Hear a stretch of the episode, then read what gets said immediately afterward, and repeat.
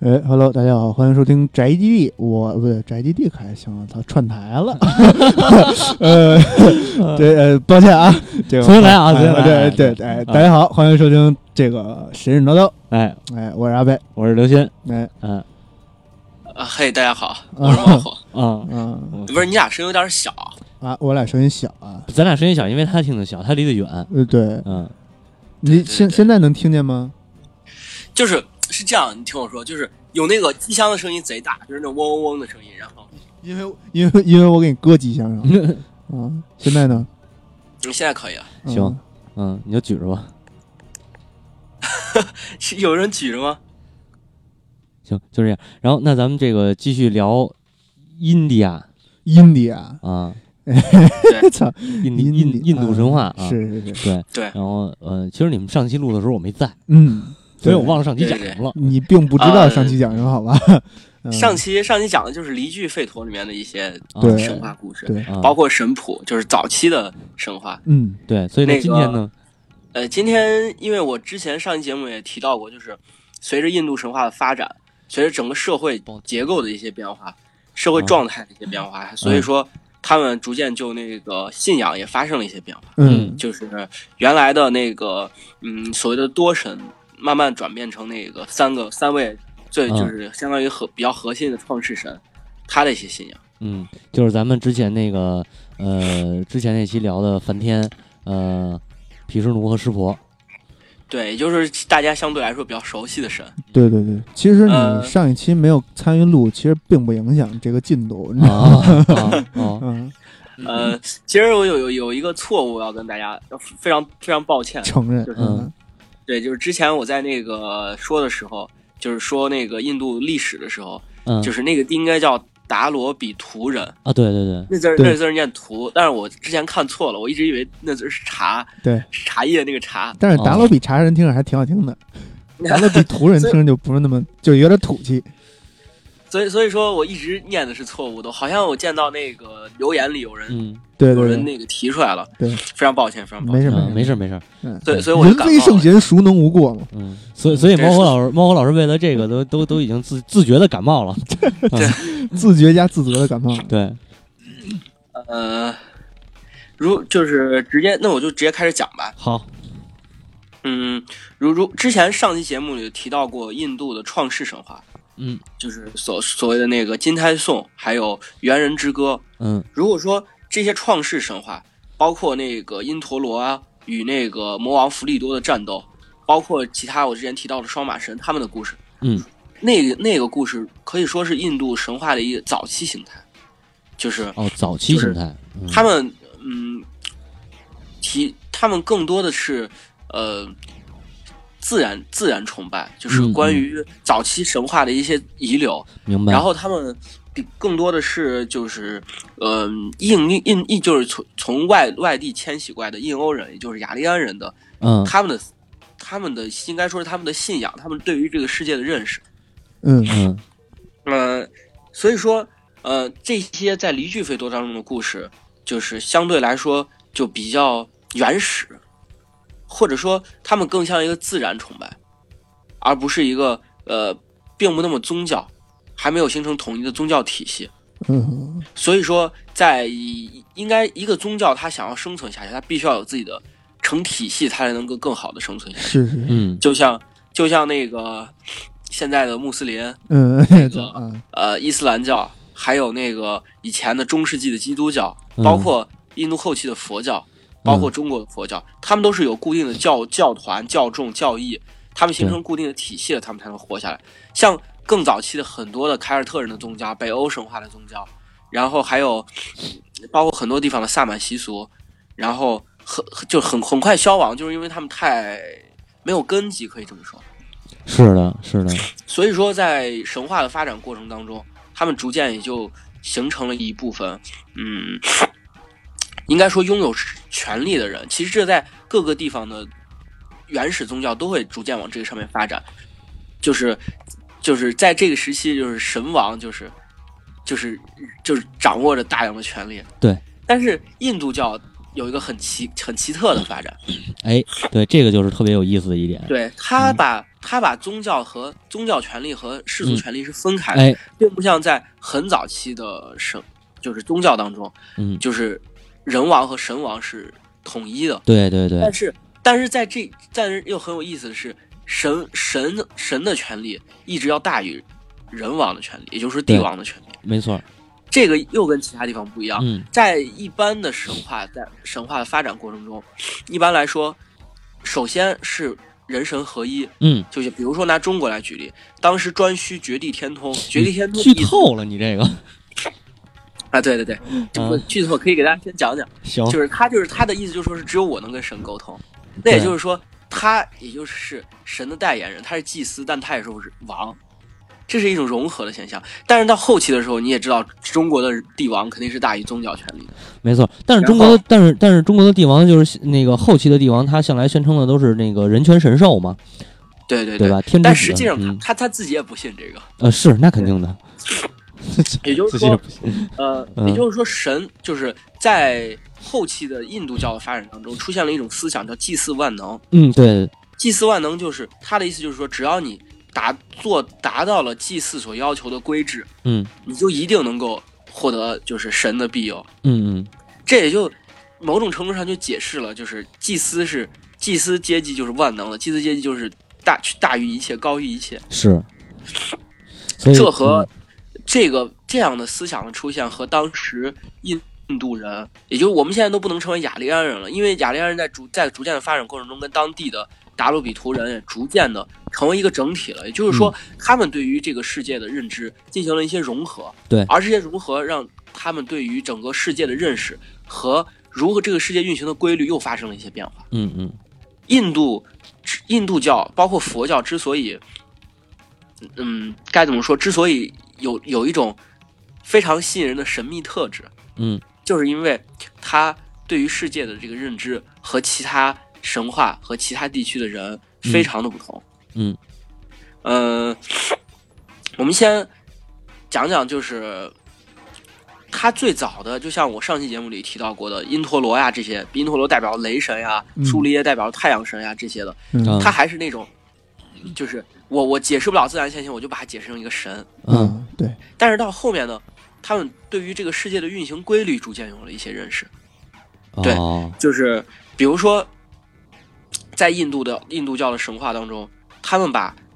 就是我我们这些其实这些东西在随着佛教其实很大程度上流传到中国，我们我们对这些概念并不陌生，比如说轮回，嗯比如说这个世界形成的一些原理，就是，呃，他们把印度教把世界分成三个状态，嗯，第一种状态就是成，成就是世界的创造；第二种叫住，住嗯就是那个居住的住，嗯嗯就是世界在创造过程中的就是它的一个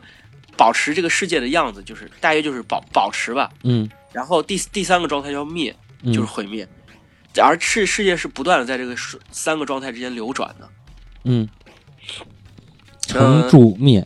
对，嗯成住灭三个状态。提到嗯这个的话，必须要提到那个印度宗教的变化，就是我们之前也提到过，前期的宗教都是在记录在离句吠陀当中。对，呃，离句吠陀主要介绍了神的颂词，其他三部吠陀都介绍了祭祀的祭祀的一些手段，然后祭祀的一些需需要的一些东西。嗯然后，但是到了后期，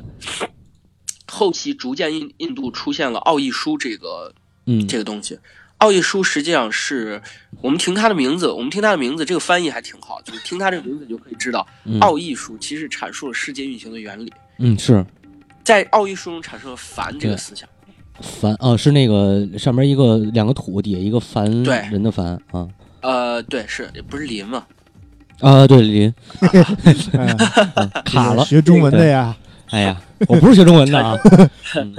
产生了凡这个思想，嗯就是在那个奥义书中认为宇宙万物都是由凡演变出来的，啊，凡就是是它是无形的，无法观察，无法认知，无法碰触。那但道是可道非常道，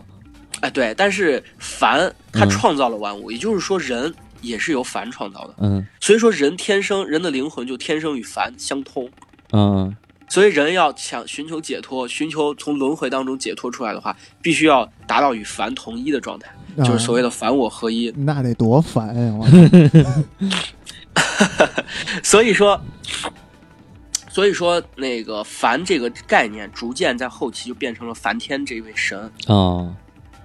梵天这位神最早也是出现在离居吠陀当中，但是他并不那么重要。嗯但是实际上，在后来的过程中，它越来越变得越来越重要。嗯呃，在印度教的，就是所谓的后期印度，就是印度教吧，因为前面的好像并不能并不能称之为印度教，就是呃，在印度教的过程当中，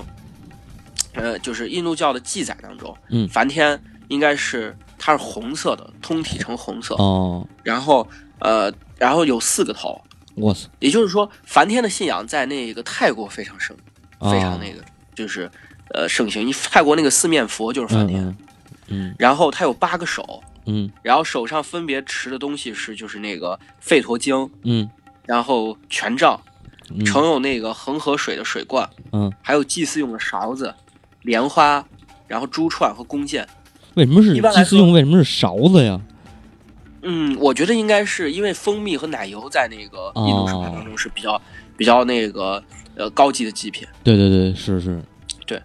呃，如果用筷子的话肯定不行。我觉得呃是是是，嗯，快，然 后可以用手挖，然后上边弹一下，下边弹一下。哦，那是基督教。梵天，梵天嗯一般的形象，它一般就是是骑天鹅或者骑那个八只天鹅拉的车。嗯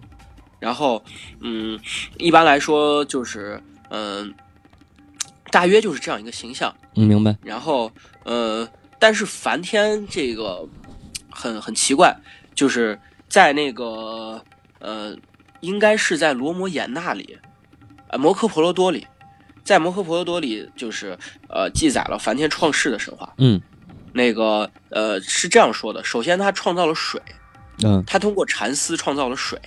我操，然就是后闭眼一琢磨，水出来了。啊、对， 然后在水中投入了自己的种子，嗯哦，然后而当这个种子发芽并破开之后，长成胚胎，这个种子长成了一个金胎，嗯，然后这个金胎破开之后，梵天就创，梵天就诞生了。嚯，哦，自就己是把自己又女儿全对嗯对，这个这个这块这个神话很有意思，嗯 这个神话实际上如果就是嗯，上期节目里我提到那个金胎颂。嗯嗯实际上他是把金胎颂的这部分故事嫁接到了梵天创世这部分故事里，啊，嗯也就是说，在为了要重新构建一个新的神话体系，这些印度教徒们把原先古老神话留下来的一些创世神话融合进了一个新的故事当中，重新创造了一个创世神话。啊然后继续讲的话，然后包括把猿人颂歌，所以说这个梵天他也被称之为猿人，嗯，所以说也也是应和了之前另外一个创世神话猿人颂歌。哦这么然回后事所以说也有把梵天称作为生主，嗯然后或者是叫创造之王，所以说也有生主歌这个，就是梵天的创创世这个故事也叫做生主歌。儿嗯嗯然后他给这个水就是创诞让它诞生的水起名叫拿拉，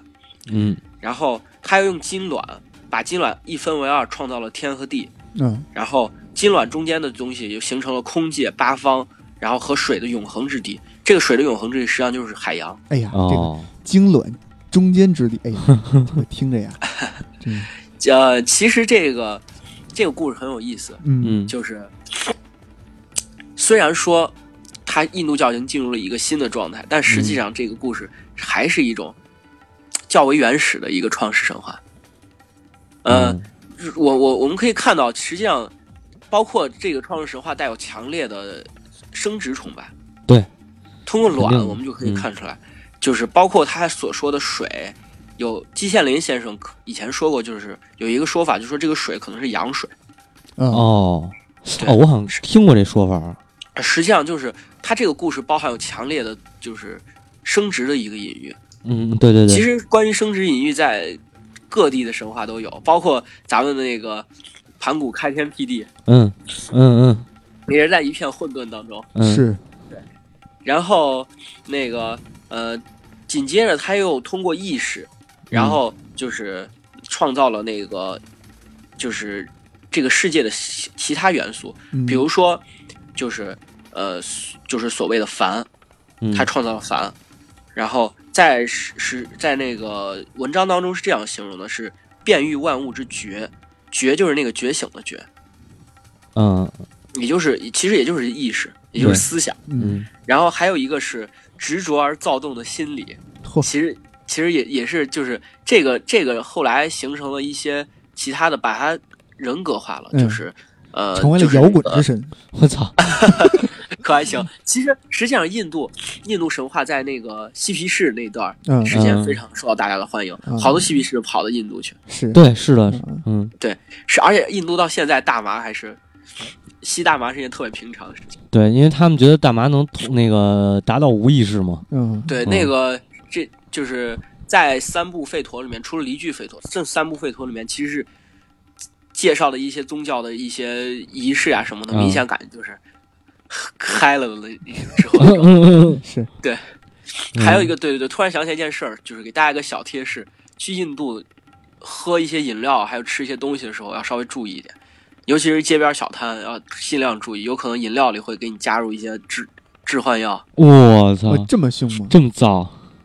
对对对，会会也不是造，就是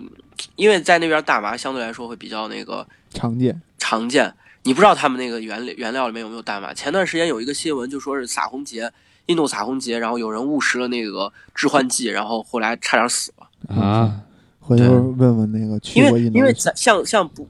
说说实在的，就是一般没有没有不是常吸大麻那种，大麻也会导致就是血管扩张啊、心率上升啊这些东西，对很危险。就跟吃槟榔那种感觉是吧？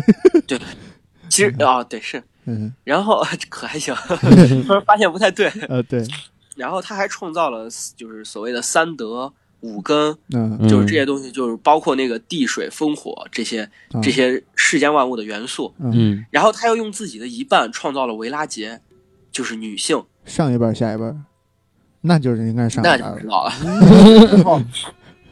我觉得应该是从中间劈开，哦哦，哦哦，我操，左呃左嗯左右那然后分，嗯嗯，而且就是创世神话紧接着就是那个呃神谱，嗯嗯就是所谓的梵天神谱。梵天神谱就是当他创造了这个，嗯，就是所谓的那个，他不是创造了一个女人嘛，然后他和这个女人结合，嗯，创造了十位，十位那个就是十就是十位，应该说，呃，在神话当中记载把它称之为十位大仙，但我觉得这个翻译很有趣，或者把它称作为反正就是十位神吧。嗯然后这十位神分别生出了，比如说其中十他的十个儿子当中最最重要的一个叫摩利支，摩利支，然后生了一个儿生了一个儿子叫迦叶波，嗯迦叶波又生了一个女儿叫阿底提，呃嗯，也应该不是生了一个女儿，生了十三个女儿。我操，那然后可这不能十三个生女儿生生下了众神，的啊，包括阿里提的啊，包括比如说阿里提的那个呃儿子有伐楼那，嗯就是之前所提到的风神伐楼那是是是啊、那个水神伐楼那，嗯还有风神伐尤，嗯还有密多罗狩猎之神密多罗，还有那个比婆孙。比婆孙这个人虽然不重要，但是比婆孙的有一个儿子叫炎魔，嗯然后阎王就是阎王爷呗，对，其实到中国之后就变成了阎王爷，在印度他是死死神的代表，然后他掌管着轮回，然后还有比如说他还有一个女儿叫善奴，善奴生了日神和月神，而另外一个女儿叫飞兽，嗯飞兽这个名字就是他生了他生了比萨罗和伏地多，比萨罗被称为那个阿修罗之王。关于阿修罗之之后，我们会提到这个，讲到伏地多之前我们也提到过，上期节目也提到过，和因陀罗呃就是作战的一个恶魔，嗯就是实际上你看到没有，他他为了把这个旧的体系融入进来，专门创造了一个叫梵天神谱的一个东西，啊，把这些旧神全都融入到了梵天的各种的子子嗣里面，是强认者为是梵天创造的这一切。对，嗯嗯呃，所以说梵天，呃，他他除了刚才我说的那些他的儿子啊、女儿创造了一些把旧神融入进去之后，还有几个相对来说比较有意思的。然后比如说那个他被称为生主，他作为生主这个身份，而不是梵天这个身份，还有几个几个那个儿子和女儿。然后其中有一个就叫比科波提，比科波提也是认为是第一个修行了就是瑜就是瑜伽行的这个一个仙人。哦哦，瑜伽啊，对，也就是说瑜伽在他他也其实也这么说，就是凡瑜伽其实通向神的道路，是是，它提供的瑜伽提供的是一种自我反省，嗯它嗯其实是对于、对于一那个婆罗门祭司的一个应该说一个挑战或者一个不能说是挑战吧，一个反抗，啊，就是我们不不不一定要通过祭祀这个手段来达到，哦，而是通过苦行，通过修行，修行通过瑜伽，通过自己，就是神在心中。嗯就实际上，实际上印度教的神，很大一部分程度上，并没有那么明确的有，我们可以看到它有具体的形象，但是在真的信仰者心中，好像似乎是没有那么具体的形象。比如说，就为什么他们把那个，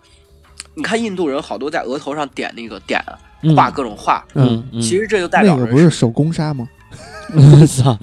这这并不是， 并不是，嗯它其实是代表的就是神就在人的那个眉心的部分，啊，哦，那叫神和人是一体的。迷其实魂这个功又涉及到是又涉及到凡这个概念，因为嗯人本身就是从神当中诞生的，所以人也具有神性。嗯但是得修，在你得修成修成神嗯嗯，不能说是修成神吧，印度嗯没有啊成神这有一说，啊，啊因为在梵天在创世的过程当中，当他在创世的时候，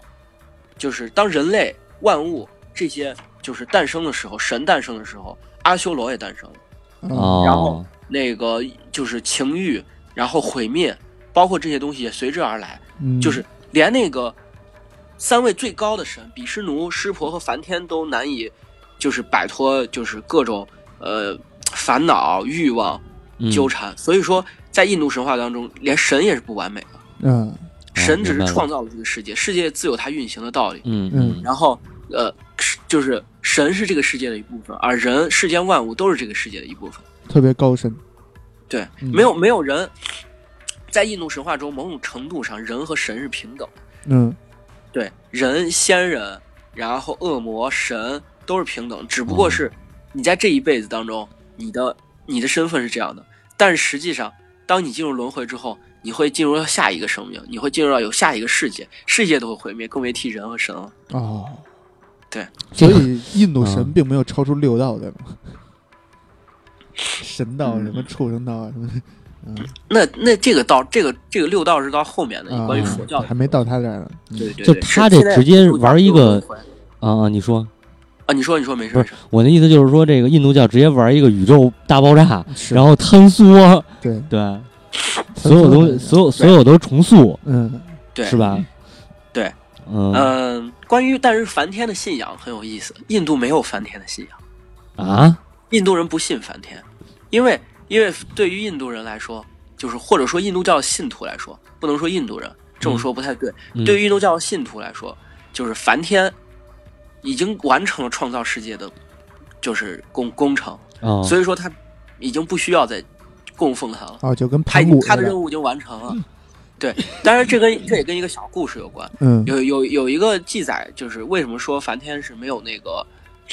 嗯，就是没有他的信仰的，嗯就是呃，就是有有有有这么个说法，就说是呃，当时梵天给湿婆说，说我是这个世界的创造者，所以说你们都得尊敬我，嗯，都得供奉我，嗯把我作为唯一的神。当时湿婆怒不可遏，然后诅咒梵天，哦诅咒梵天说说你当你你你以后不会有自己的神庙，你也不会有自己的信仰者。啊，呃，不过但是说说实在的，到现在为止，梵天没有自己的神庙，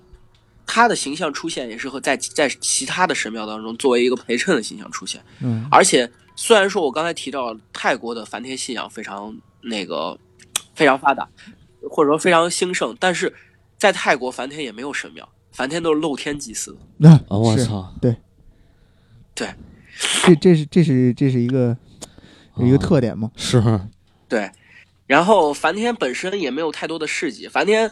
在在那个往事书、嗯奥义书、还有摩诃婆罗多里面，嗯，他更多的充当一个和稀泥的角 色，是和稀泥大神就是。当哪哪哪两个神有什么矛盾，他就会出来安抚一下那个，安抚一下这个。对，啊啊，他其实有点像，非要说的话，居委会大妈，操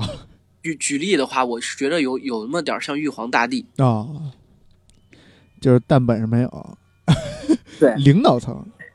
对他，他，但是他也没有什么，当世界遇到什么危机的时候，他还得向其他人求助，嗯，嗯他还得向湿婆或者向比什奴求助 是。是，呃，娶了一媳妇儿说就到爱种桃，哎，对，说到比湿奴和湿婆的话，在这儿先稍微介绍一下，然后我们讲讲有关于他们的故事。嗯呃，比湿奴，比湿奴的信仰在印度非常、非常、非常的盛行，嗯就是我们我们可以就是可以甚至把它称之为印度教的正统派，就是比湿奴派是印度教三大最三大教派当中势力最大的一个，啊嗯，然后而且也是最相对来说最官方化的一个、最正统的一个。正常。嗯他那个呃，比什奴教派对于那个就是祭祀的典礼啊，要求的一些东西啊，非常的严格。嗯嗯，比什奴的形象，比什奴又被称为变入天或者纳罗延。嗯纳罗延的其意思实际上就是无所不在，是这个意思。啊呃，最早我我上上期节目里提到过，比什奴最早是也是一个就是就是那个、呃叫什么，也也是旧神里面的一员。他经常跟因陀罗作为双神出现，实际上是因陀罗的助手，啊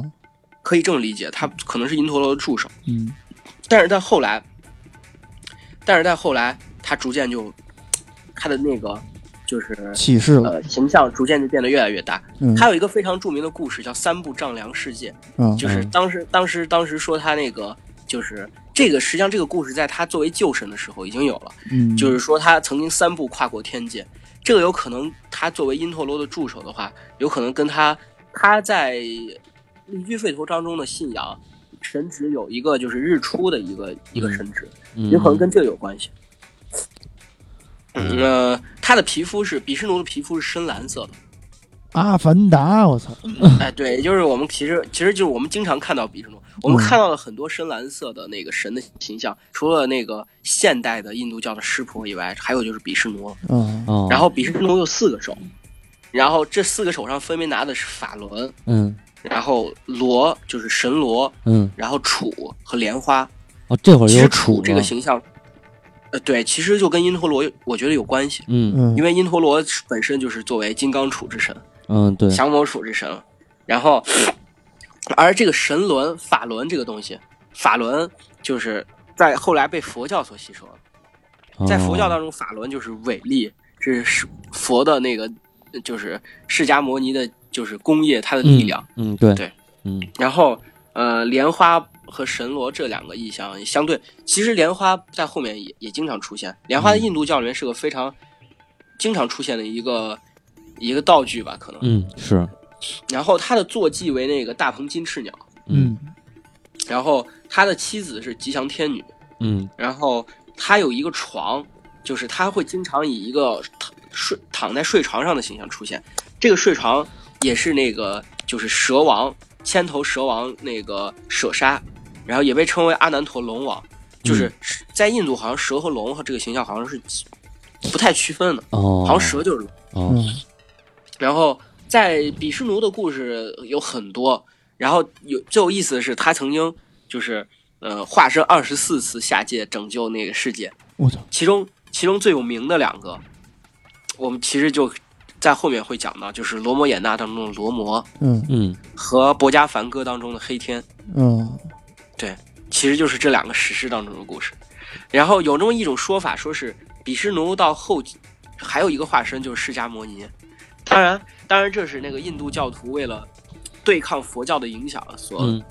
就是提出了一种说法。嗯嗯对是然后，呃，湿婆的形象很有意思。湿婆的形，湿婆被称为兽主，野兽的兽。嗯嗯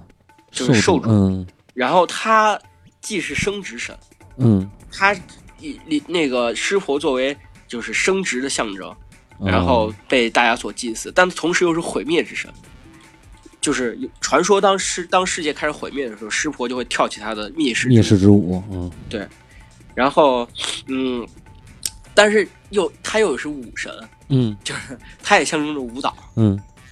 然后湿婆的最早的形象皮肤是白色的，哦就是在宋词当中也会提到他如花瓣一样洁白的皮肤，哎呦但是到后期之后慢慢变成深蓝色。我觉得这可能受到比湿奴的影响。然后，但是很有意思一点就是，现代的印度教徒在对着蓝色的那个湿婆念祷词的时候，依然会念“你的那个皮肤皮如肤花瓣一样如洁白”。 那可还行，然后湿婆一般来说有她的形象是，呃，有四个头的四个手，然后也有就是单独的一个头， 嗯然后这四个手上分别持的是三叉戟，嗯，然后呃身身身背着弓箭，然后腰挎了一个小鼓，也有那种哦把三叉戟插在他的左呃这是左边儿对左后方，然后鼓挂在他的三叉戟上，嗯嗯，然后头上顶一个新月，脖子上缠绕的是蛇，然后他的右他的右边握着是那个他的神牛，就是一哇头白色的牛，嗯然后好像叫迪达还是叫啥，不太清了。嗯然后那个脚下是脚下是那个他盘腿坐着，然后屁股底下垫的是一张虎皮，嗯然后恒河水从他的头上流过，他的脖子是青色，哦，所以说又被称为清净。是然后呃，关于那个湿婆的故事，呃，我想想我们该从哪儿讲起？嗯就是我们先从那个众神搅拌如海开这个故事开始讲起。 OK，就是呃，这个故事也象征着是世界的，当世界诞生之后，呃，众神如何呃让这个世界变得更好吧，应该是这么说。嗯就是呃，这个故事是这样的，呃，这这个故事记载在《往事书》里面，嗯，但是是记载应该是记载在《梵天往事书》里，或者在《比湿奴往事书》里。嗯然后，呃，这个故事是这样的，就说是有从前有一座山叫麋鹿山，然后众神在这个山上隐居，然后当时梵天就提出了一个建议，就说是我们让我们来搅动大海吧，然后嗯搅动大海之后会对大海当中会产生甘露，然后甘露会让这个就是会责备世世间万物，而且让我们永生。这不是台风吗？嗯对啊，然后，于是他们众神就使用了藤索，然后缠绕住了那曼陀罗山，就是它旁边另外一座山。嗯然后可是可是这些因陀罗，然后密多罗呀，然后迦楼罗这些人，然后这些人拔拔拔了半天也拔不起这座山，他们想拿这座山作为一个搅拌的那个东西。啊，哦，然后，于是又向比湿奴求助。嗯然后比湿奴在那个接受大家的帮助和祭献祭之后，然后把山就是双提着那个抓着藤索把山拔了起来。啊嗯然后拔了山之后，然后他们因为要搅拌大海，所以必须要向就是大海的那个就是神海神，呃，就是祈祷。然后海神说是如果如果你们把这个甘露给我一份儿的话，我可以让你们搅哦拌。然后分赃完毕之后， 他们又说服了那个嗯龟王阿陀跋罗，冲到那个就是山的底座，然后把蛇王苏婆吉当做绳，然后嗯缠住那个缠住了曼陀罗山，然后开始搅动。嗯然后当时阿修罗和那个众神，阿修罗，然后和那个就是就是因陀罗他们，然后嗯、一人抓着一个藤索的一边儿，然后那个有比湿奴压着藤索的另外一边儿，他不断的把把那个山压起来，又放下去，压起来又放下去。嗯，然后另外两边人左右拉着，然后不停的搅动搅动整个大海，然后 他们就是他们就是用这样的方式来搅动那个百川汇集的浩瀚大海。嗯嗯然后在这个搅拌的过程当中，然后山山上山山就是山上全都崩塌了，然后树木相互摩擦，然后起火，然后因陀罗召唤来了暴风把火灭了，然后又伐尤纳引导着那个水的流向，然后不断的在搅拌整个整个大海。嗯首先在大海的搅拌过程中产生了第一个产生的是水乳，然后也嗯其实就是奶油，啊，然后紧接着月亮在搅拌当中，在漩涡当中冉冉升起，啊哦然后当月亮升起之后，月亮光辉洒在海面上之后，吉祥天女诞生了。呃，哇，当时那个吉祥天女诞生的时候，然后那个呃，梵天告诉大家，告诉大家是那个就是，呃，是我们我们应该再加把劲儿，嗯然后那个就是呃，马上就我们应该马上就成功了。嗯然后并且给大家就是祈祷，然后让给大家就是出身躯跟给其他神的身躯里面重新注入了力量。嗯嗯嗯，然后当搅拌到就是整个山都快崩塌的时候，然后一神一神陀文就是善文陀离从那个海当中诞生了，他的手中托着一个白色的钵，然后钵当中放的正是甘露。啊，然后这时候那个就是梵天的那个手底下有一群半神半人的儿子，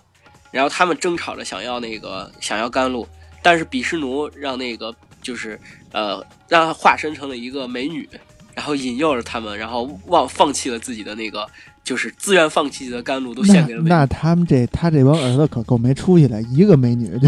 就就都给对对对勾搭是走了。 是，就是他们自都把自己的甘露献给了这位美女，嗯实际上就是比什奴。把自己的然后甘露献给了这个个美女。 哎，这个甘露这个形容啊，嗯它可能是一种呃这个隐喻在这里头，你知道吧？嗯嗯？嗯是是白色的某种粘稠状人也的没说是白色的，甘露嘛，是然吧？后你说那核桃可露还行， 然后然后这时候，但是在但搅拌甘露的同时，嗯搅拌如海的同时，这个世界上的就是，就是世界上最甘美，然后最创造世界的甘露诞生，但是同时，呃，就是也诞生了一种置人死地的毒药。嗯然后当时这个毒药如果不及时清除的话，就会跟甘露混在一起，就嗯相当于这次他们的行动就会失败。嗯嗯，然后这时候湿婆义无反顾的把毒药引了下去，然后所以说把他的毒药把他的喉咙都灼成青色的，嗯所以说他又被哦称为清净。哦，哦，然后嗯但是甘露的出现太多了，引发干也干的干的咽不下去，太稠了。哎呦，引发了一场战争，嗯 就是除了那个，除了就是，当然那个呃半神半人的儿子们，这些都是这些都是插曲了。嗯，但是阿修罗不、不愿意了，阿修罗想独占这一批那个就是甘露，甘露，或者说这其实这么一种说法，我觉得更形象一些，嗯嗯就实际上是这些神想，不是更形象，就是更接近真实，直接这些神想要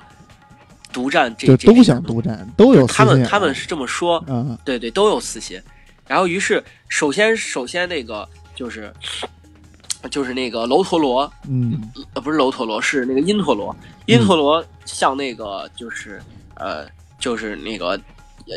那那那个那个阿修罗，其中一个阿修罗射出了一箭，嗯然后之后他们就展开了一场在在恒河之滨展开了一场旷日持久的血战。嗯然后嗯在这场战斗当中，呃，那个比湿奴使用了他的神轮，就是法轮，嗯然后呃，把那个个就消灭了很多那个就是，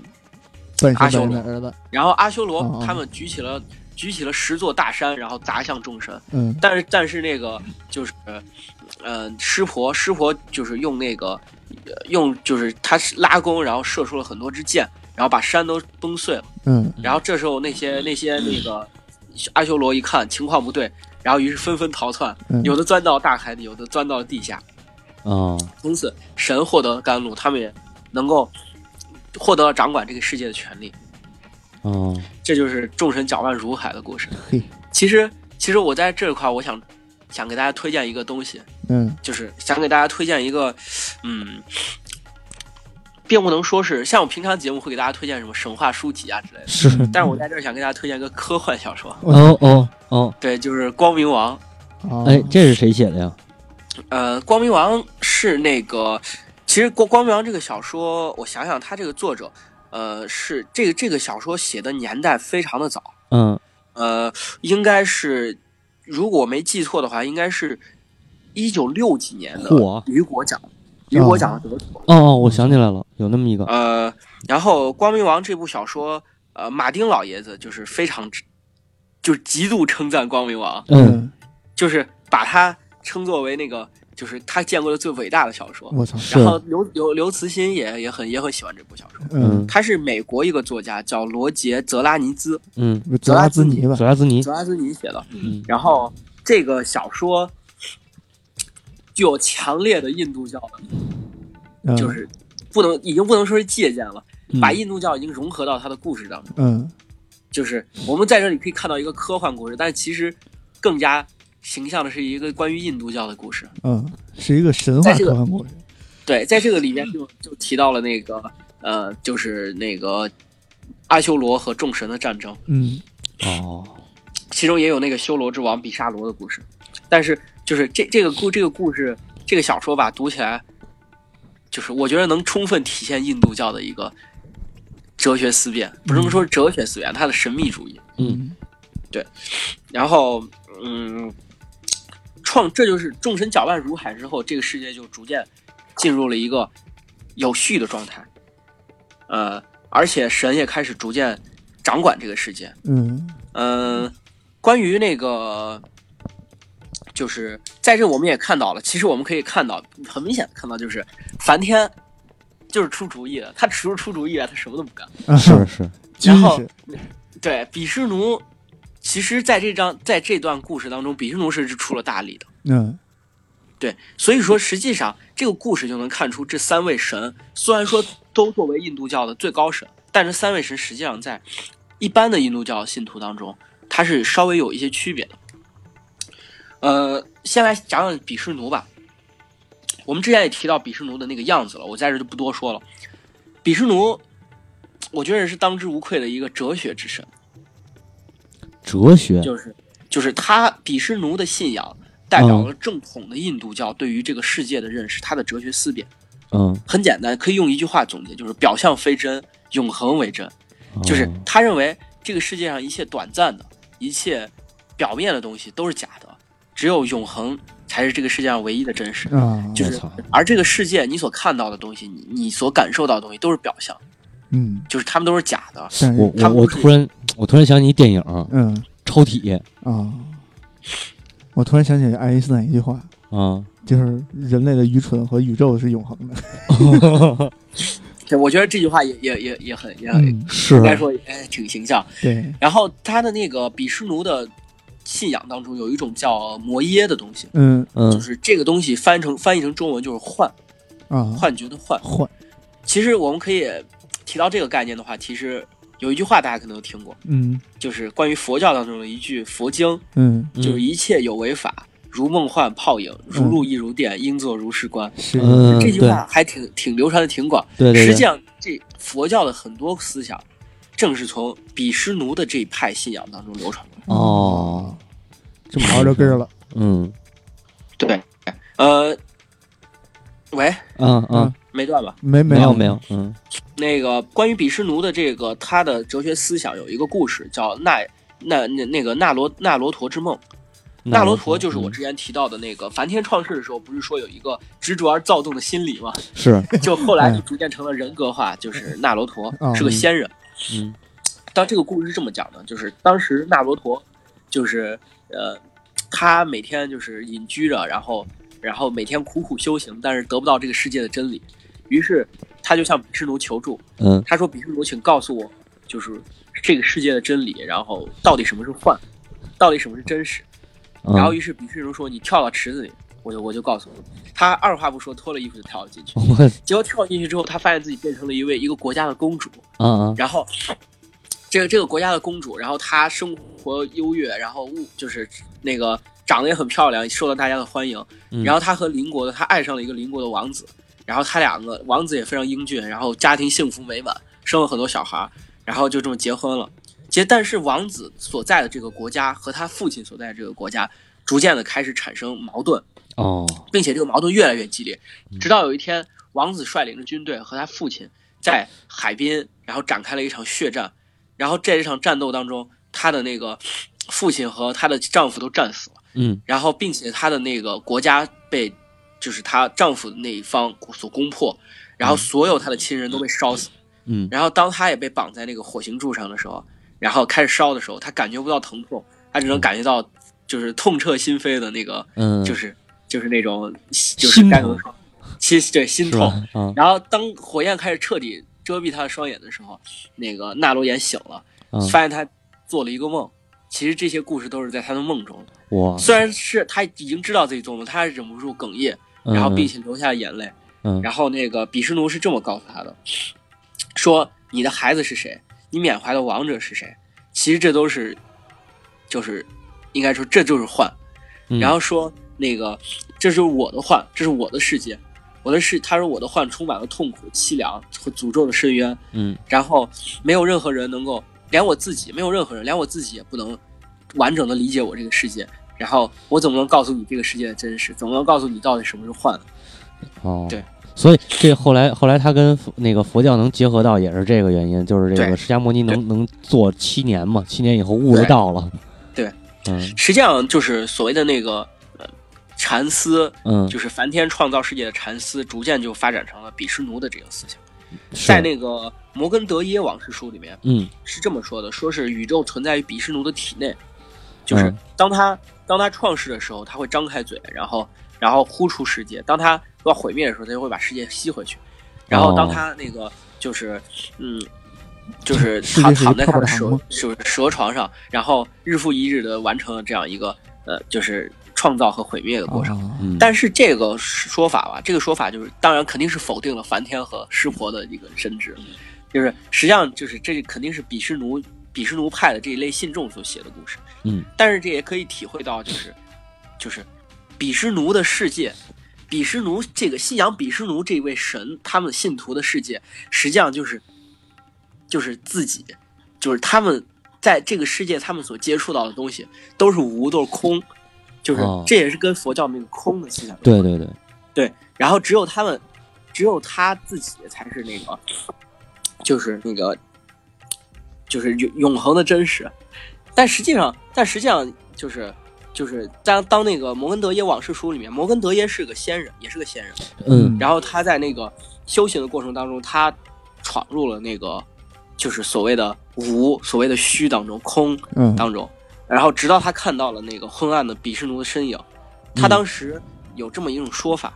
在那个《摩根德耶往事书》里面是这么形容的，就说是这个形容是这样的，嗯，我来看一下，就说是那个， 等会儿啊，嗓子有点不舒服，没事没事，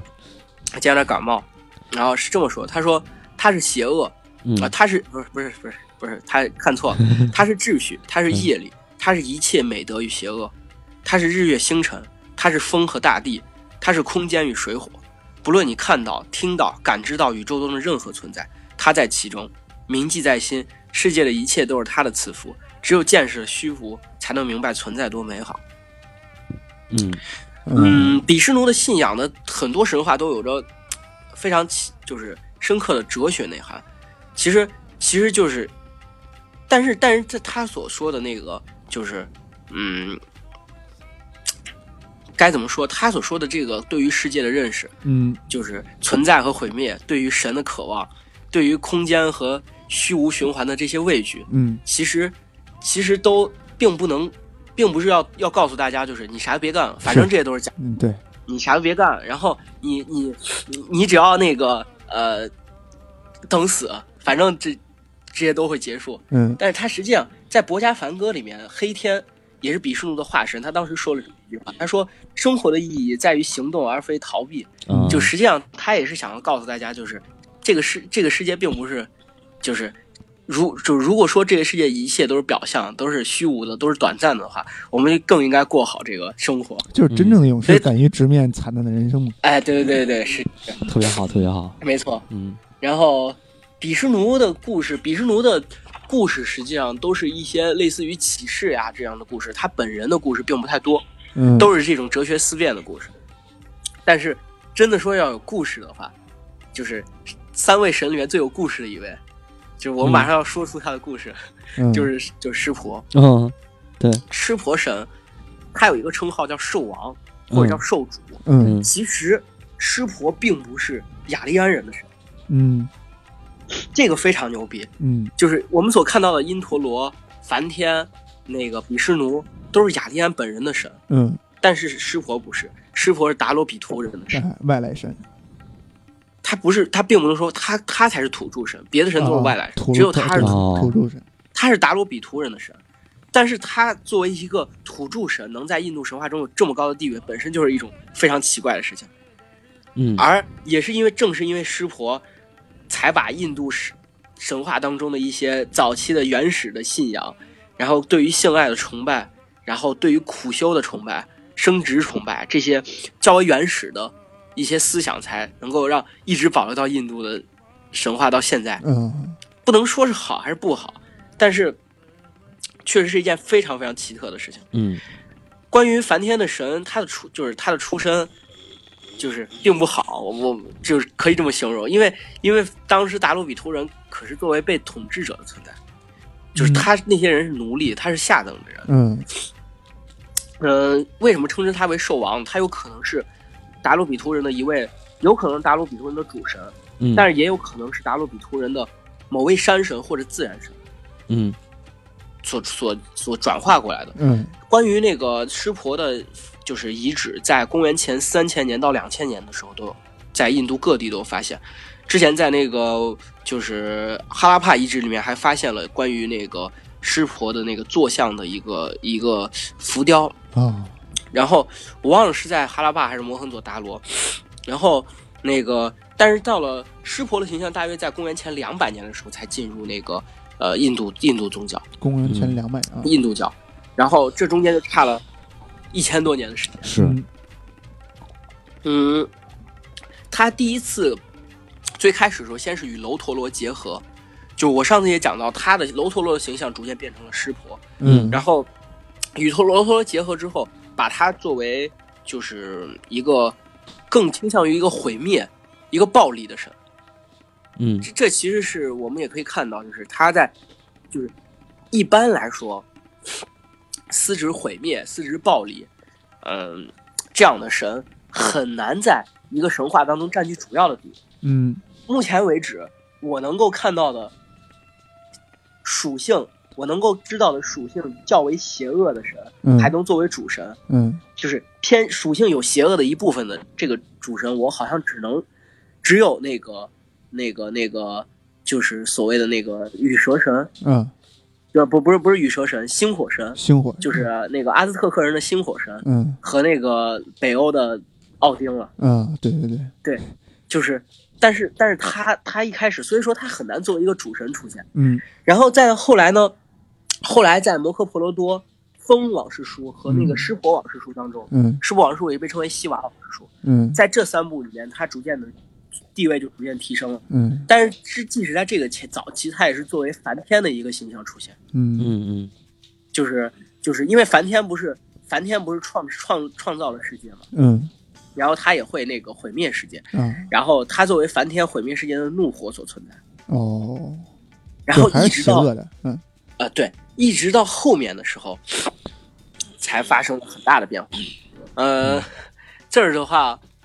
我我我不得不要提到一个东西，就是我之前提到了生殖崇拜，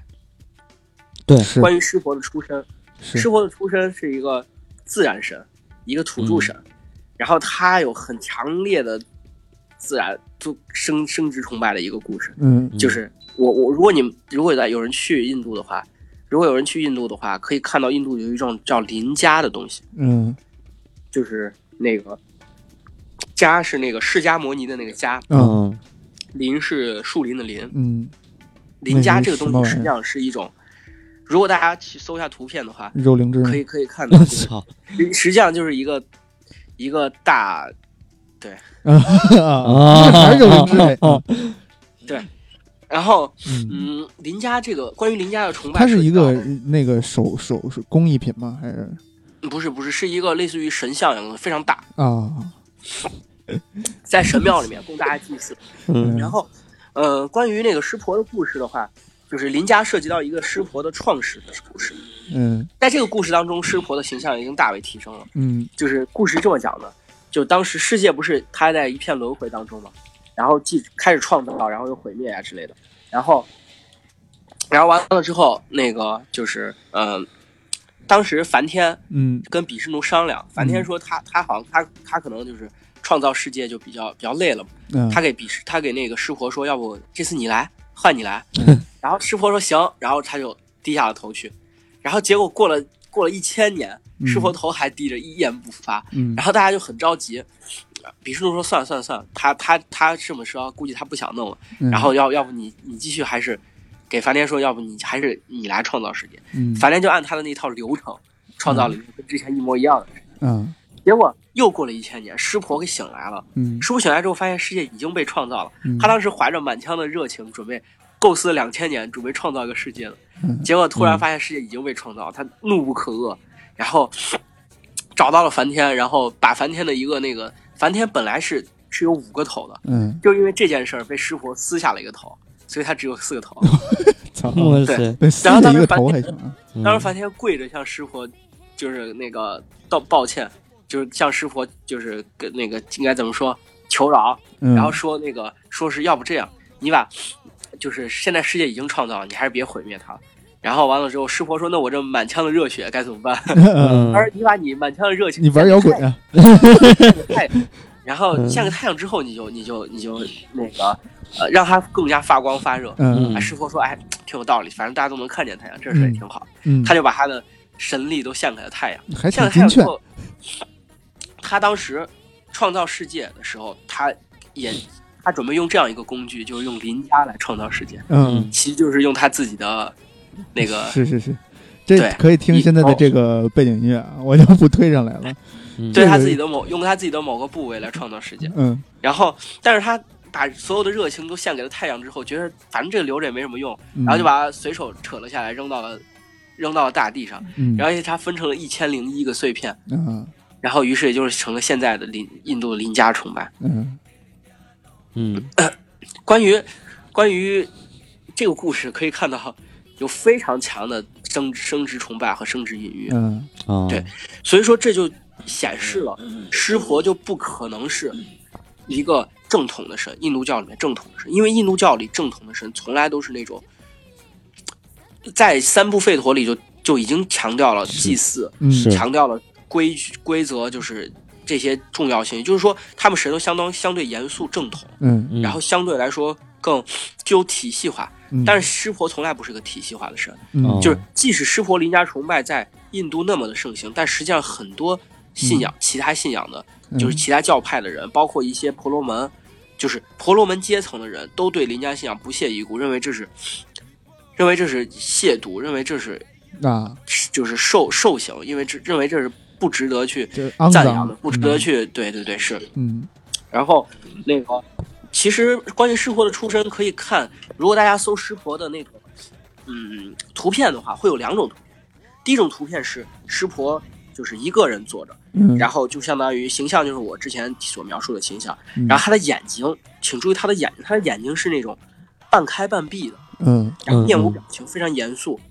另外一个形象呢，是他和他的妻子帕尔瓦蒂在一起，嗯然后那个雪山女神帕尔瓦蒂，然后而且她抱着她的那个小孩儿，抱着她两个小孩儿，战神鸠摩罗和那个智慧之神剑尼赛，嗯，然后而且她这是她的眼睛是睁举开，圆圆就是整个全完完整整的睁开的，然后面露慈祥的微笑，这是湿婆的两个状态，这也是世界的两个状态，嗯就是湿婆对于这个世界，就是他之前我们也提到过，湿婆代表象征着毁灭，嗯嗯嗯，就是说是湿婆到底通过怎么样的形式来毁灭这个世界呢？嗯就是嗯，闭眼睛。啊，啊当他闭上眼睛的这个世界就不存在了，因为对于湿婆来说，对于这个世界来说，这个世界是这个世界，是因为它是存在于神的脑海中的，嗯是一种虚幻的存在。嗯如何证明它是客观的？就是当有人看它的时候，它就会成为客观。嗯，薛定谔的世界是是就是对于对于湿婆来说，当他睁开眼睛观看这个世界的时候，这个世界是有他，他是这个世界的客体，于是这个个世界就就存在。然后当他闭上眼睛的时候，没有观察者，这个世界就不存在。所以。这就是他毁印灭世度界。神话还他妈挺科学的啊！对印度神话就是一科幻世界，我觉着，对，嗯然后呃，所以说就是一旦他闭眼睛，这个世界就毁灭了。嗯嗯然后所以说他眼睛半闭半睁是一种怎么样的状态呢？就是我不让这个世界毁灭，但也不对我也不对这个世界抱有热情，一切有如法，我就是冷冷的，我作为一个、嗯我作为一个就是外人，嗯我就是冷冷的看着这个世界，我不参与这个世界的任何东西。啊，湿婆这个点也反映在湿婆的信仰当中。嗯关于湿婆的信仰，湿婆信仰没有任何的，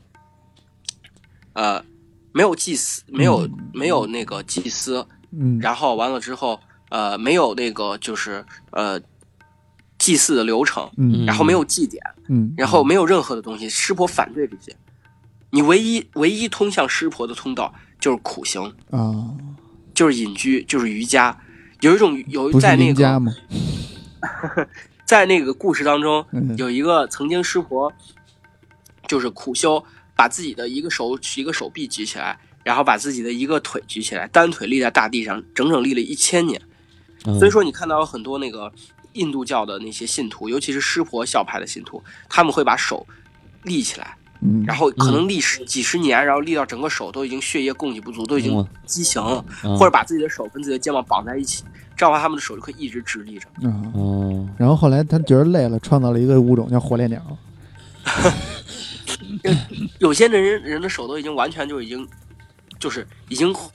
坏死了。这是嗯印度的苦苦苦行僧那种对感觉的东西。然后他他没有任何的祭祀，湿婆没有任何的祭祀，你想要通向湿婆，唯一的道路就是苦修。嗯，然后在湿婆的毁在世就是毁灭世界的过程当中，当湿婆闭上眼睛的时候，这个世界会毁灭，而毁这个世界毁灭之后会变成灰烬。嗯对于湿婆来说，灰是这个世界的毁灭状态，啊，而这个世界物质的世界毁灭，但精神世界还依然。就灰象征着精神世界的永生，嗯所以说印度教的教徒们会在头上涂三道灰，嗯就是尤其是湿婆教派，湿婆教派会在头上涂三道灰，嗯这也这个三道灰的形象也出现在比湿奴本人的形象上，他的额头上会有三道灰。啊，这个灰具体是什么样呢？一般来说，最虔诚的湿婆教派的信徒，他的灰是用是骨灰，我操，嗯哇塞，谁的骨灰呢？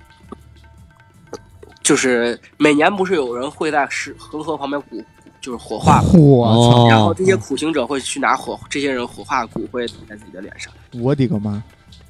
太凶了对这个，嗯然后。那个为什么为什么湿婆对于这个世界是这样的态度呢？嗯实际他原来不是这样的。我们之前也提到，刚才提到那个林家的故事，他实际上对于这个世界还是充满热情的。嗯但为什么会变成这样子呢？这就涉及到湿婆的一个他和萨蒂的故事。这嗯是湿婆的前妻，就是为什么会这样呢？就是首先是湿婆跟萨蒂是在最早最早的时候，湿婆湿婆的妻子是萨蒂，嗯但是萨蒂是一个人类，萨蒂是婆罗门的后代，嗯萨蒂是一位婆罗门祭司的女儿，而这个婆罗门叫达刹，嗯达刹是那个梵天的儿子，他应该说是半人半神吧。然后所以说他作为一个婆罗门存在，然后那个达刹一直非常不认同婆罗门就是湿婆的行为，嗯嗯就是湿婆的这些所有的就是包括不需要祭典，然后那个对于生殖的崇拜，然后对于那个骨灰，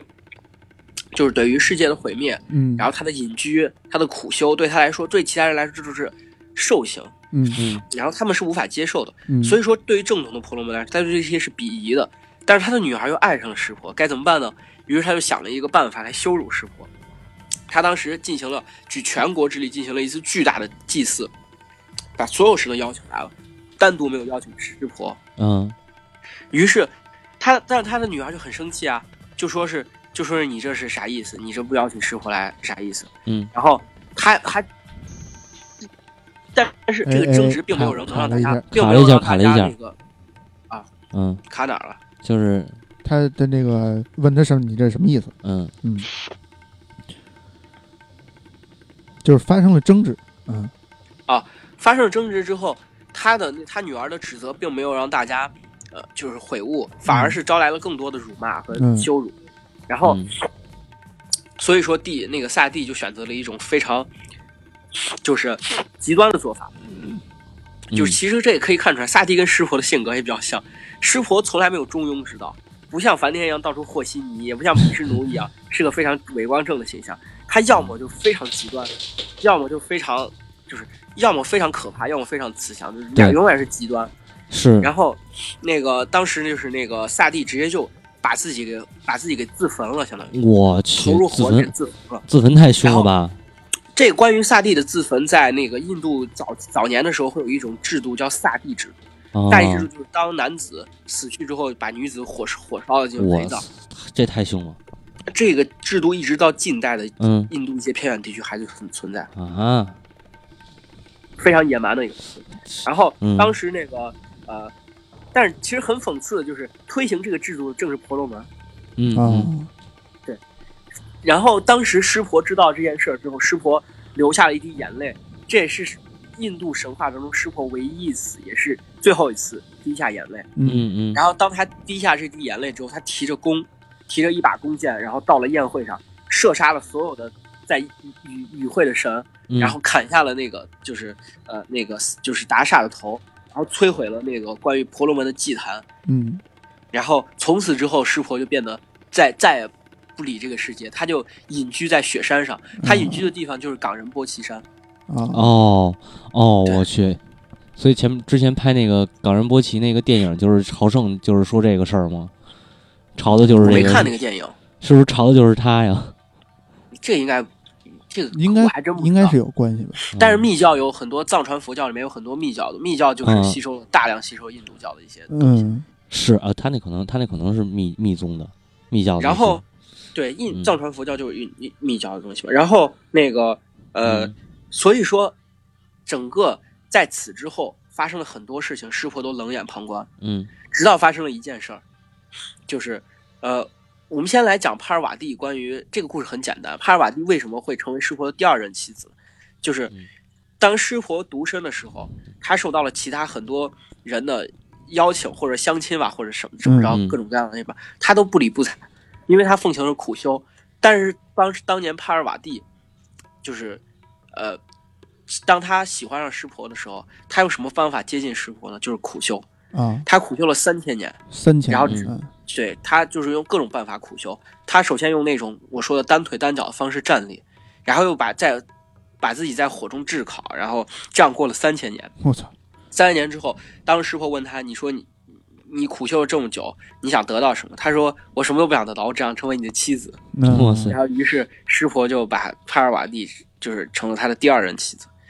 然后关于湿婆的那个事情，我刚才提到，就是湿婆一直对世界就非常冷漠，嗯直到这直到出现了一件事情，就是那个阿修罗的第二次进攻。嗯当时阿修罗，呃，是阿修罗王比就是比萨罗率领着一帮七十二个阿修罗，嗯然后哎四十二四十八个还是七十二个，记不太清了。嗯七十二个阿修罗，然后进攻那个就是进攻那个神神就是就是神的领域的时候，嗯，然后当时的天神之王因陀罗，然后无法抵抗，于是就找到了梵天，但梵天也没有办法，于是梵天就找到比湿奴，嗯比湿奴发现 他也没有办法，在这个时候怎么办呢？这个众神中，就是这时候有一个仙人，嗯他算出了，就是他占卜的结果是，只有比湿奴的儿子才能战胜修罗之王，修哦阿修罗之王。嗯然后那个，可是可是大家众所周知，这件事儿之后，就是比湿奴已经完全不理人间世，没有人七情六欲了，嗯已经彻底出世了，隐居了。嗯可是怎该怎么办呢？这时候有一个人想了个非常损的办法，就是梵天的一个儿子，叫那个就是就是梵天的幼乳里面诞生的正法神，嗯，正法神的一个儿子，应又该是梵天的孙子。，嗯嗯梵天的孙子叫迦摩，嗯他是情欲之神。嗯啊爱情之神。迦摩就有点像丘比特，嗯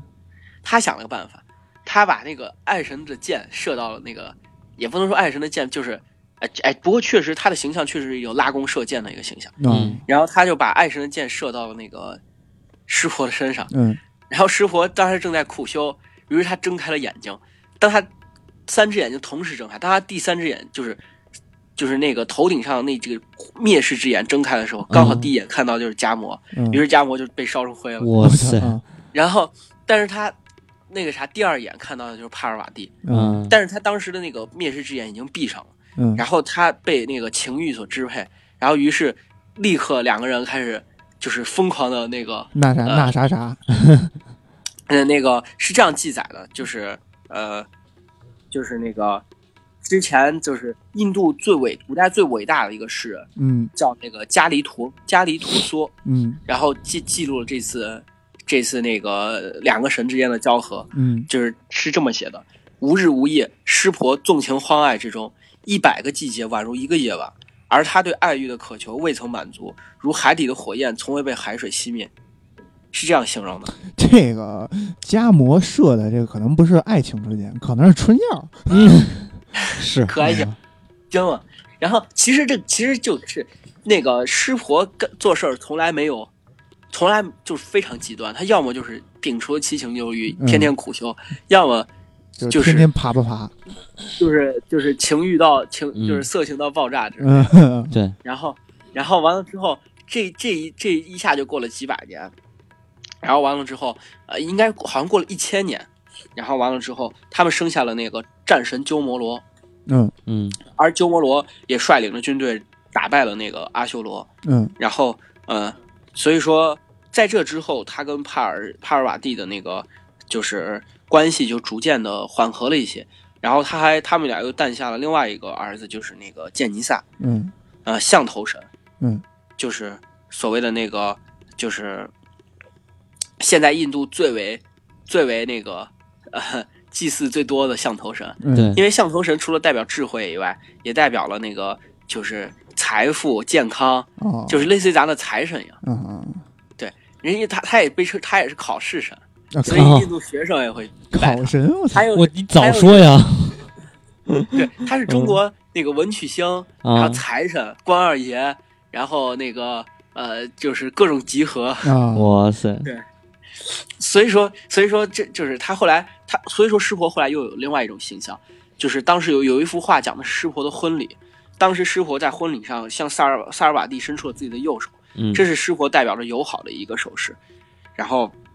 然后完了之后，所以说湿婆后来又多了一个形象，就是他们一家人搂搂着坐在一起，然后湿婆圆睁着这个眼睛，然后露出慈祥的微笑，还看着这个世界。啊，嗯，所以这个故事讲完了。对，嗯其实关于湿婆的那个呃毁灭啊，嗯，其实他跟帕尔瓦蒂是一连是一个相生相相，就是相互依存的一个关系。嗯帕尔瓦蒂被称为萨克蒂女神，她是印度萨克蒂派的一个，就是印度有不是刚才我说的三大教派嘛，湿婆派，嗯，然后比湿奴派，另外一种叫性力派，性性力力派是嗯信仰女神的，性性力派是信仰女神的，嗯就是那个性就是性情的性，然后力嗯是哦力量的力。他们认为正是女神从男神的身体里带到了带出了性的力量，所以才创造了这个世界。哦，啊对，所以又简称为性力派。然后关于那个萨克蒂帕帕尔瓦蒂，帕尔瓦蒂当湿婆，帕尔瓦蒂象征着这个世界。当湿婆闭上眼睛的时候，帕尔瓦蒂会变成佳丽女神。嗯嗯如果大家有感兴趣，可以搜一下佳丽女神的画画画面，嗯非常的狰狞血腥，啊，嗯然后它有八个手，然后整个舌头长伸出来吊到胸前，然后一个手上拿着一个沾满血的砍刀，然后另外一个手上另外一个手上拿的是各种法器，嗯，然后左边的一个手是提着一个头颅，然后头颅的血。头颅的血慢慢流下来，然后另外一个手托着钵，里面盛着那个头颅血，头颅流下来的血，我操嗯然后踩在那个闭着眼睛的那个，就是，就是那个呃，踩在闭着眼睛的那个湿婆身上，试图唤醒他。嗯对，这是一个非常残暴的一个画面，就是大家感兴趣的话可以搜一下。嗯，我已经搜他已经了在搜了，嗯嗯对，然后佳丽女神就是呃，她所象征的就是这个世界的毁灭，嗯就是当她象征的是这个世界，而当这个世界毁灭的时候，她必须要找到自己的，呃，嗯她就必须要唤醒反就是湿婆才行，嗯否则这个世界就会陷入，她就会变成另外一种形态。嗯对然后，嗯，关于湿婆的那两个儿子倒是比较有趣，有一个小故事很有趣，嗯，就是象头神原来不是象头，原来是什么头就？是象象头原来当当那个就是实实际上上头神是这样诞生的，嗯，就是是帕尔瓦蒂，就是那个湿婆不是整天苦修嘛，然后帕尔瓦蒂就很无聊，嗯帕尔瓦蒂就给自己创造了个儿子，嗯嗯然后自己创造了儿子之后，师婆一回来，我的天，就是师婆有一次苦修了几百年，然后回来了之后，他儿子不让他进门儿。那你你想想，就是一个穿着穿着破烂的一个瘦骨嶙峋的一个人，呃也没有瘦骨嶙峋，那是苦修者，嗯有一个穿着破烂的人，睁着三个眼睛，嗯然后完了之后你要进门儿， 你要进门儿，怎么可能让你进去？就一个素未谋面的小孩儿，是师婆大怒，师婆当时就把剑尼萨头拧了下来。我操啊然后拧了下来之后呢，帕尔瓦蒂就不高兴了。嗯帕尔瓦蒂，如果阿飞，如果你已经看到那个图片的话，嗯你就大概会知道，他会转变成了他的另外一个形象，是是是 就是我刚才看我刚才说的那个形象。嗯然后湿湿婆有一个，但湿婆虽然冷漠，但他有一个特别特别好的优点，就是怕老婆。那然后，然后那个他扭头就跑，抱着剑尼赛扭头就跑，嗯然后就想想怎么样解决这个办法。嗯走跑着跑着，突然看到了一群象，然后发现领头的象非常神看起来剧还挺不错，挺不错，然后就把象头拧了下来，安了他的耳朵，我 操然后安到他的头上的一瞬间，然后简尼萨就变成了就象头是神就是严丝合缝就长好了。 嗯他回头给他媳妇儿一看，他媳妇儿一看，哎，还挺挺可爱的，行行，就这样，行，原谅你了。我操哇塞，对行，嗯挺然后好剑剑尼萨非常有意思，剑尼萨在印度神话里面，我们可以看到比湿奴、湿婆、梵天、因陀罗这些嗯或多或少都象代代表了一些杀戮，代表了一些阴暗面。嗯但是象头神剑尼萨从来没有阴暗面，他是一个非常乐天的神，啊然后大家都很喜欢他，他有点像北欧神话里的光明神霍德尔，嗯嗯就是非常高兴、非常愉快，大家都很喜欢他。嗯然后，然后剑尼萨呢，剑尼萨有一个很有意思的一个故事，嗯就是当时有一个仙人叫婆利古还是婆古利，嗯来拜访那个湿婆的时候，但那仙人也是爱爱搞事儿，他就嗯拿了一个就是金芒果，嗯然后给给那个湿婆说说你，请你把它送给你最优秀的儿子。嗯师傅说：“那我哪知道我哪个儿子优秀？”他说：“你你这样吧，我提个办法，你让他们绕地球跑三圈，嗯绕世界跑三圈，然后如果如果谁谁先到谁先到，然后那个谁就给谁谁就谁就给谁。嗯然后这时候鸠摩罗鸠摩罗那个直性子嘛，直肠子，嗯话音刚落，鸠摩罗如风一般冲了出去。嗯然后那个，然后剑尼萨还在还在挠挠挠头啊，抠抠鼻子呀、嗯挠挠耳朵啊什么的，然后还没反应过来呢。等到那个他做好准备工作的时候，那个鸠摩罗已经跑了三圈了，呃嗯跑了两圈了。嗯这时候剑剑尼萨围着他，围着湿婆，围着他父亲，就是他湿婆，跑了三圈，啊然后瞬间就跑完了。然后等到鸠摩罗回来之后，鸠摩罗说：“你这简直是作弊，太不公平了。”嗯他说：“你绕着你的世界转了三圈，我绕着我的世界转了三圈，啊，没有没有问题啊，没毛病啊。啊， 对还这么温馨呢， 我操对，啊！所以说所以说象头神剑就是这这个故事，就是很有趣，但是这个故事也体现了就是印度神话里面的一些观点吧，啊就是嗯世界并不是一个客观存在的一个东西，嗯是就是而是存在于主观意义信徒的心中。当你认为这个世界是什么样的时候，这个世界就是就会成为什么样。是是是，对，还是非常科学的一个神话。嗯对，总之嗯反正这个印度神话今天有咱们有讲的这个三大主神吧，算是嗯嗯，然后嗯、神话这一部分是不是也就差不多了？对对对，嗯神话这部分的话，嗯，如果时间允许，我想花个五分钟时间给大家再讲一个东西，嗯，可以不？时间不太允许，不太已经嗯咱了们。下期下期哎，下期嗯下再期聊留一对个对扣啊儿，留一个扣下儿期。的话，给大家留个扣，给大家讲讲那个为什么那些印度人额头上会涂着那些东西，而且都嗯各个不一样，嗯，行，嗯它有不同的象征。对可以嗯可以，下期咱们然后就开始对，下期这节个的话就讲讲英雄史诗，嗯行，嗯，然后里面也有那个非常有意思的叫猴神对哈努曼，嗯，这也是齐天大圣啊，孙悟空的来源。对 我操啊嗯！好吧，那今天的节目咱们就到这儿，哎哎，感谢大家收听，谢谢大感家，谢大家收听，听。拜拜再见。